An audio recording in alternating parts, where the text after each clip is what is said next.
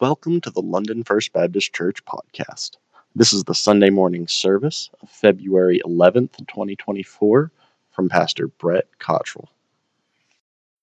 I want to invite you to turn to 1 Peter chapter 1 in your Bibles as we continue our, our journey through this letter written by uh, Peter, who was one of those men who, who spoke, as we heard in Mark chapter 9 this morning, on that Mount of Transfiguration. The guy who God used to, to write this letter is one of those men that saw the transfigured Christ and got a glimpse as to what you and I, well, well we're still waiting to see what that would look like. And in 1 Peter, we have seen over the last uh, couple of months that Peter has been celebrating the early part of chapter 1, the salvation that God's given us. He's been celebrating it, going on about its wonders and its its majesty, that he's given us three commands we saw the last few weeks. He told us there in verse 11 to have our hope completely upon the, the coming Christ. He told us there in, in, uh, to, in verse 16 to be holy. Verse 15, he told us to also live in reverence or fear. We talked about that last week. And today we're going to pick up there in verse 17, or really verse 18, where we left off last week. As we prepare to, to read this next few verses, I was thinking this week about um, the movie. How many of y'all ever saw the Lord of the Rings movies? Some of, the, some of you did, or even maybe perhaps read the books. And in those movies and in the books, whether it's the Lord of the Rings or whether it's the one that came first called The Hobbit, uh, J.R.R. Tolkien uh, came up with a character by the name of Gollum. And Gollum, throughout the Lord of the Rings movies, has, has that ring. And what does he call that ring? Does anybody want to try to do the impression? My precious. Uh, my son Ben, who, the one that's in seminary in Louisville now, he can do a spot on, creepy version. He, he can do Gollum. Um, I, I'm not going to try. And, and Gollum takes that ring and he calls it his precious. It, his thoughts, it's his obsession throughout the stories. It is more important to him than his own life. That one ring in that story. In fact, it ultimately leads to his own death because he prizes it more than his own life. And in the story The Hobbit, as well as the movie The Hobbit, there is a, a dwarf named Thorin. And when Thorin recovers in the movie The Hobbit, or the book The Hobbit, he recovers his family's treasure, the gold and silver he becomes what they call in the, book Dragon's He becomes obsessed with his treasure. And it almost destroys him before he kind of recovers. And in both these, whether it's the ring or whether it's the treasure, these two characters become so obsessed over an object, over a treasure, over wealth, that it destroys or nearly destroys them. Now, we know the Bible warns us about that type of obsession with the things of this world with things that we perhaps assign value to, riches and those things. But as we come to our passage this morning, there is something that the Word of God tells us is, in fact, genuinely precious and worthy of our devotion. Verse 18. Actually, I'm going to go back to verse 17 of chapter 1. If you address as Father, the one who impartially judges according to each one's work, conduct yourselves in fear during the time of your stay on earth, knowing that you were not redeemed with perishable things like silver or gold from your futile way of life, inherited from your forefathers, but with precious blood, as of a lamb unblemished and spotless, the blood of Christ. For he was foreknown before the foundation of the world, but he has appeared in these last times for the sake of you, who through him are believers in God, who raised him from the dead and gave him glory, so that you, so that your faith and hope are in God. Heavenly Father, we are so grateful this morning to have a few moments to look into your word today. And we pray that we would grasp just a bit of the worth, the value, the preciousness of Christ and what he has done for us. Father, would you bring us to your throne this morning and through the work of your Spirit, make your word powerful. In Jesus' name we pray. Amen. We have in all this text, all these things Peter's been talking about, and he's been in these first few verses working up to this idea about the the precious nature of the blood and the work of Christ. He has reminded us, even at the beginning of this chapter, at the beginning of the letter, and even right here, that our presence, our time on earth is a very temporary one. Where this is not our home. I've had the, uh, the, the, the, opportunity throughout the course of my life to live in multiple places. I've lived in, in Arkansas, I've lived in Texas, I've lived in Georgia, Indiana, Kansas. And each place has its own beauty and its own place, some more than others. It's got its own charm to it. Um, I'd say this, we're grateful to be back in Arkansas over the last seven years. It's, it's a great place. I, I had I, was hiking this weekend over in Jean National Park, and man, that's just a beautiful place God's given us right here. And, and, and I've seen all these different, and been to different portions of the world and, and all these things. But what God has given us here is precious. But beyond all that, all the stuff that God has done, He has laid for us this foundation of knowing who He is and how precious what He has given to us is beyond the treasures of this world. And, and as I've lived in different places, you know, you're new and you find out there's worlds out here and worlds out there. And, and yet, you know, when I, I remember when I first went to Indiana in 1992, I lived all my life in Arkansas and Texas. Indiana, that was, well, that's up in Yankee land. That was the north. And guess what? It's just different up there. Sometimes you felt like an outsider. Whether you whether whether anybody treated you like that or not, you just felt like you're an outsider. Well, guess what? You and I, as followers of Christ, are by definition, as we see in, chapter 1 of 1 Peter, we are by definition outsiders in this world. This is not our home. We're temporary bystanders here. And so he tells us, even here in verse uh, 17, that we're just temporarily staying here.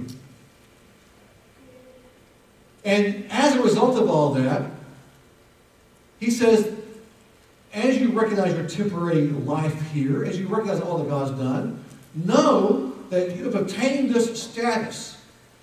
You have obtained something we call redemption through the precious blood of Christ. Now, redemption is a word that we, we throw about in church word, we, church lingo quite a bit. We talk about the redeemed, we sing about redeemed, we talk about redemption and salvation. These are very nice church wars, but what does it actually mean?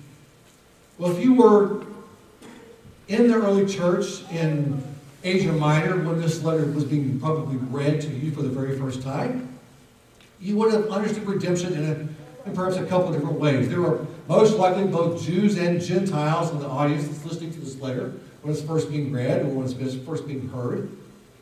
And if you had been raised in the Greek and Roman culture, you would have understood redemption with a word called manumission. Now, uh, what is the word manumission? Well, it's estimated by some that the, the slaves in the Roman Empire outnumbered the Roman citizens. And uh, slavery then wasn't quite what you and I perhaps think of as slavery in the history of this country, but it's still slavery.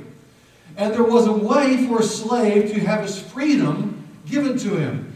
He had to go through a process called manumission. The idea was to be bought out or to have your life purchased or redeemed. And generally, how that worked was either through the slave's own efforts or through family's efforts or through whoever's efforts, money would be given what you and I today would call a GoFundMe page. And they would raise money, and that money would be given to the local temple of whatever deity was that town's deity, which was Athena or Artemis or whatever. And so money would be given to that temple, who would in turn give that money to the slave owner to purchase the freedom of that slave. That was the process called manumission. And through that process, the slave would be redeemed, purchased, bought, given his freedom, and the local deity would get the credit for it. And the idea would be this that slave was now free, his life purchased by the local deity, and he's now free from the slave master, but his life belongs to now the local God. That was the process called manumission. That would have been something they would have been familiar with. And Paul indirectly refers to this concept, if not the direct idea, by, by talking about elsewhere the idea that, or Peter, that their lives have been purchased. They have been freed and their lives have been purchased. And this idea would have been of manumission, would have been the first thing that most of these folks perhaps would have thought about. But, of course, you and I know that the Greek Roman world is not the only world that Peter's operating in. He's also operating in the world of the Old Testament or the world of Scripture. And you and I know the word redemption goes back to the Old Testament and to the Word of God as well. It's in Israel's history. And the word, the word redemption has a couple different contexts in the Old Testament that God is, is talking about. We could go to a number of places, perhaps like Deuteronomy. And it talks about God delivering or redeeming his people from out of slavery in, of course, Egypt. He also has the same idea uh, later on in places like Isaiah, where God's redeeming his people from uh, the nation of Babylon.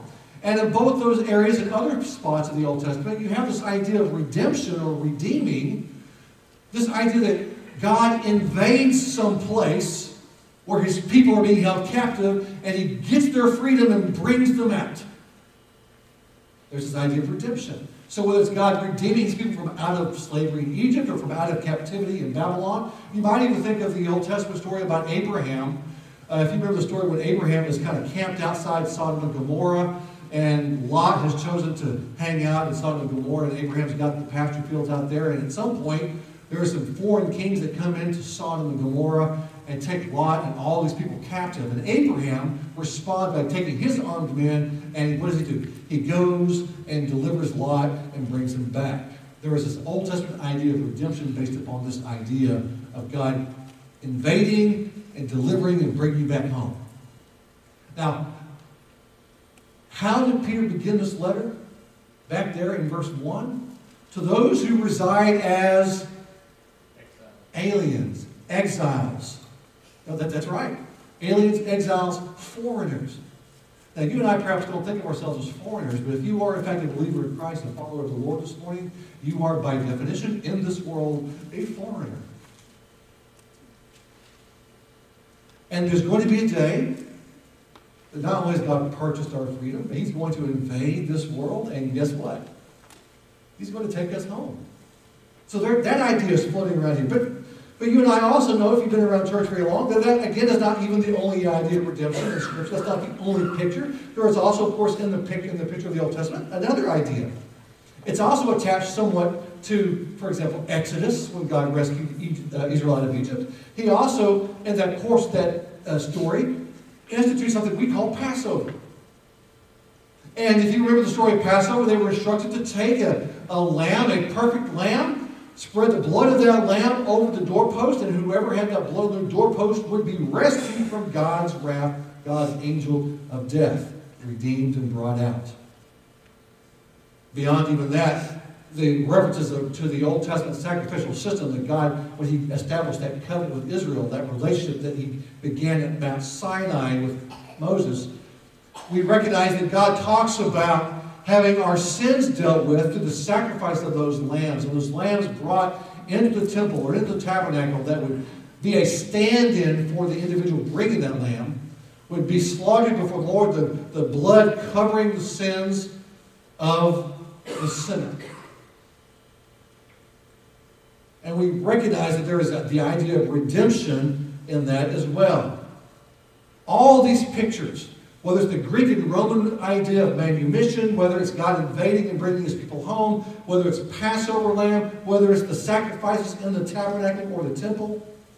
All of these pictures can be wrapped up in that word of redemption. So, what we have here when Peter's writing this letter to these people in Asia Minor, no matter who you are, no matter what your background, you're going to have in your mind a picture and an understanding of the word redemption. And it's a prized word. So even though you and I perhaps don't quite deal with the idea of redemption in our daily lives, maybe the way these folks would have, or the history that they would have had, there is a value in this world. Now, as, as Peter talks about this, he also continues to describe this redemption as being accomplished for us with something precious. I, I mentioned the way a slave would go through the manumission process, he would t- obtain his freedom through what was then called the price, uh, silver or gold. You know, money, cash, stuff. That's the way they would go about doing it. And, and you, if you've ever saved, I don't know, how many, how many of y'all are Have you ever wanted something so badly that you saved up for months, maybe even years to get it? And, and maybe it was a car. I see lots of this. Maybe it was a house. Maybe it was Taylor Swift concert tickets. I'm sorry, house is cheaper. Um, you, you probably see you know what it means to save up for something. And you see the value in, in doing that. But here's the thing about what we've been purchased with, what we've been redeemed with. It wasn't anything we had anything to do with. In fact, uh, the truth is, you and I wouldn't be able to save up long enough to purchase our deliverance from God's wrath. We need someone to come back and do it for us. We need something much more precious and much more valuable. He, he notes here in talking about Christ, one of the reasons that Christ's love, life and blood is so precious is that this was, he said in verse 20, Christ was foreknown before the foundation of the world. And we talked about that word when we began this letter earlier in chapter 1 back last fall. But one of the things that makes this whole idea so valuable is that Christ did this. God arranged the purchase of our lives not on a whim. He didn't see our life in the storefront, ooh, I got to have one of those. that before God even created us, before God uttered the words, let there be light, before history began, God created us knowing the cost of creation would be the blood of Christ. God created knowing that we would sin. God created knowing the cost of our sin, and God no, created knowing the cost of redeeming us from that sin. He uttered the words, Let there be light. He said, uh, he, formed human beings from the dust of the ground and breathed in breath into us, knowing that the cost of redeeming us would be the taking of his own breath. Now, that, I don't know about you, I find the more I think about that, I'm, I'm blown away that he would create knowing that would be the result and the cost, the consequences of it. And yet he did. And it gives us a clue into the precious, powerful nature of Christ himself that not only was his blood required, but it was planned from before the words, let there be light, ever were uttered. This planning, this purposing of God from before creation, with his love and his holiness and his grace, his death, resurrection, all these things give us insight into the character and the plans of God.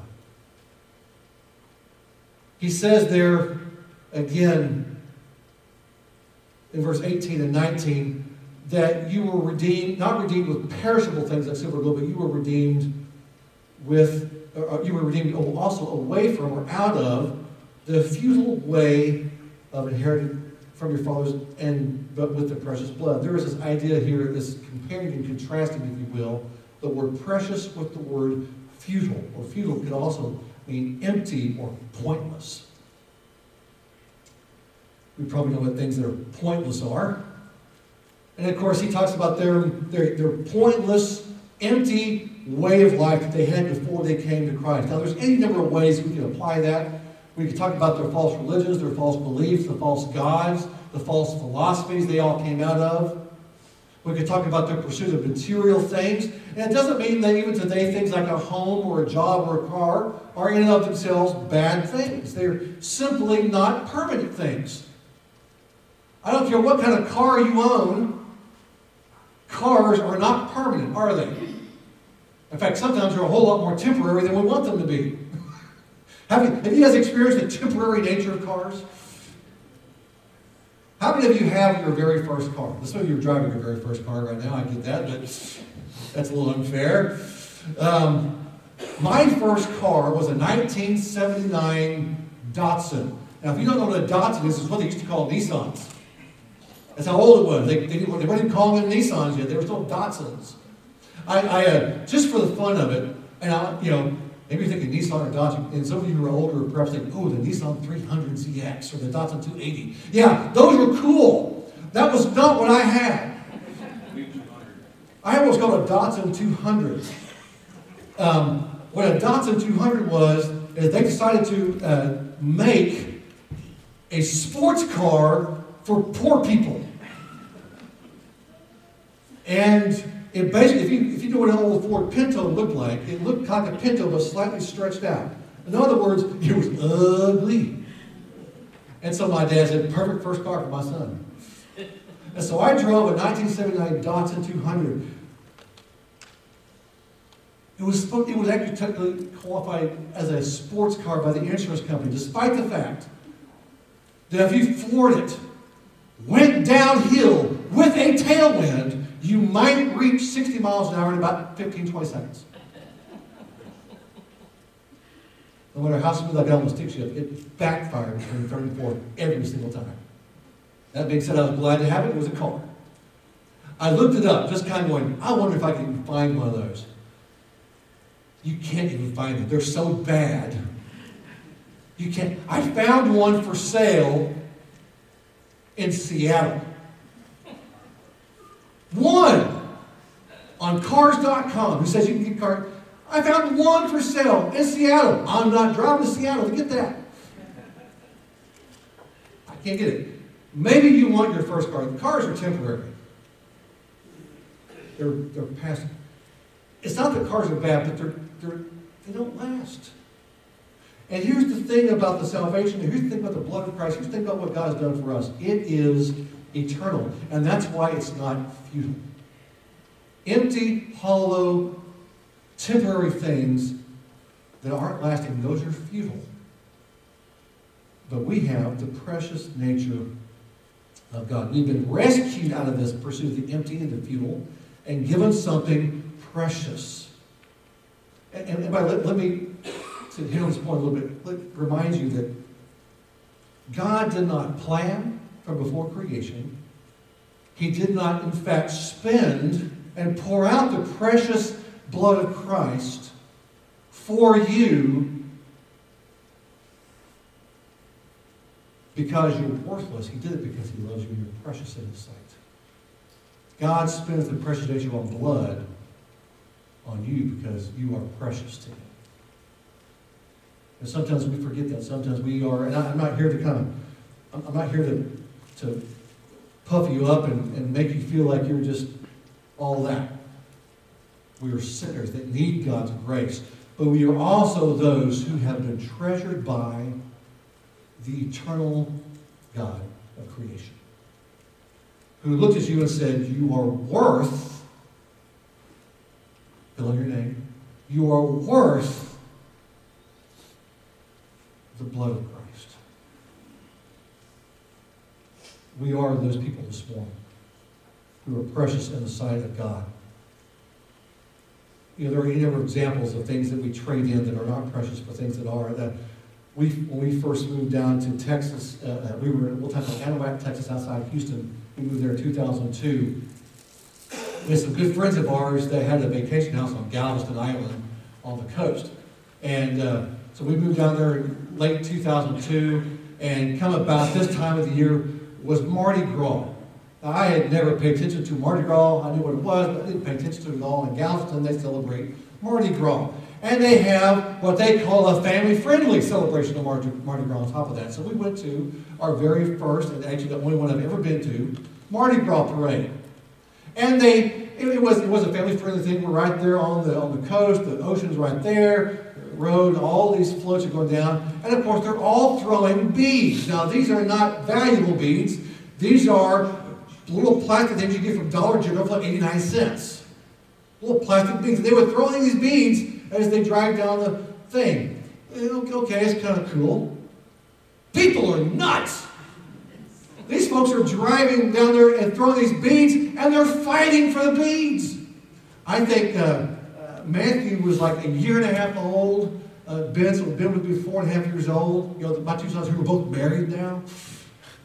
And I remember Ben's four. Oh, cool. They're throwing some, they're throwing some green gold beads off. He goes to catch them, and some dude my size knocks him over to get an 89 cent string of plastic beads. I wanted to take those beads. You want them around your neck? I'll put them around your neck.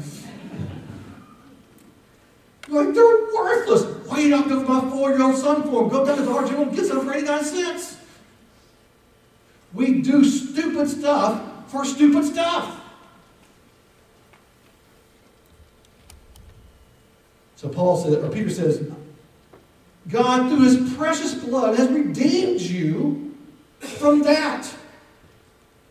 He's given you something priceless and precious in exchange for something that's hollow, empty, and meaningless. Your former way of life, he talks about there, for those who are hearing this letter for the first time. You have been redeemed not with silver or gold, not with empty things, but with the precious blood of Christ. From an empty way of living to now something that's eternal because it was eternally planned in the past, foreknown, and put together for your sake. The life, death, and resurrection of Jesus are the reasons he even goes on to say that we can believe and know who God is today. Isaiah 52 13 speaks of, we call it one of the suffering servant passages, and it speaks of this idea that one God would send, a servant, as one who would first suffer and then through his suffering would then redeem us one of the things that Peter has talked about a little bit, and we'll talk about more moving into the letter, is that yes, God has redeemed us with things that are eternal to get us out of that which is not. With things that are precious with, from out of those things that are not. But this redemption is also precious because it took place through suffering. You know, the reality is most of us want uh, the treasure. We want the precious. We want the reward without having to go through the suffering. And yet, when we look at the cross, when we look throughout all the scripture, what we find is God's always taking his people through difficulty. But in the midst of difficulty, he holds out, but this is at the end. You and I might even look at the next, we might, we might look at his own life. We might look at the next year. We might look at whatever circumstance we're going through right now. We might think to ourselves, why am I having to endure this? Why am I having to go through this? Doesn't God love me? Doesn't God like me? Why would He make me go through all this garbage? Sometimes He takes us through the garbage so that He can give us a richer reward. Christ Himself suffered immeasurable pain so that you and I could be redeemed. When we talk about one of the contexts of 1 Peter is what does it mean for the people of God to live in this world as outsiders? How do we do that? How do we do that well? Well, one way is this understanding the precious, powerful, eternal nature of what God has given us. That everything going on right now, from the good stuff to the bad stuff, is temporary. And that even the bad stuff, perhaps even especially the bad stuff, God will use to make all the more clear to us and make all the more rewarding the coming, the coming blessing. This is the nature of God's people. Find me a Bible character, so to speak, who doesn't go through something. In fact, some of them suffer more than we want to really even imagine. So this is the pattern that Peter's describing. And he's wanting us to know this morning that we have been rescued from out of a pointless, empty, hostile, temporary life through the precious, eternal nature of who Christ is and the blood of Christ so that we can, in fact, have not plastic beads but an eternity more precious and powerful than we can possibly think of. And we, we've been redeemed out of our own sin. We go from something futile through something precious to, verse 21, an everlasting faith. Who through him are believers in God, who raised him from the dead and gave him glory, so that your faith and hope are in God. You and I are those redeemed, not with money, not with beads, but with an actual risen Christ who gave his life and his blood for us. From the futile, through via the precious, to faith.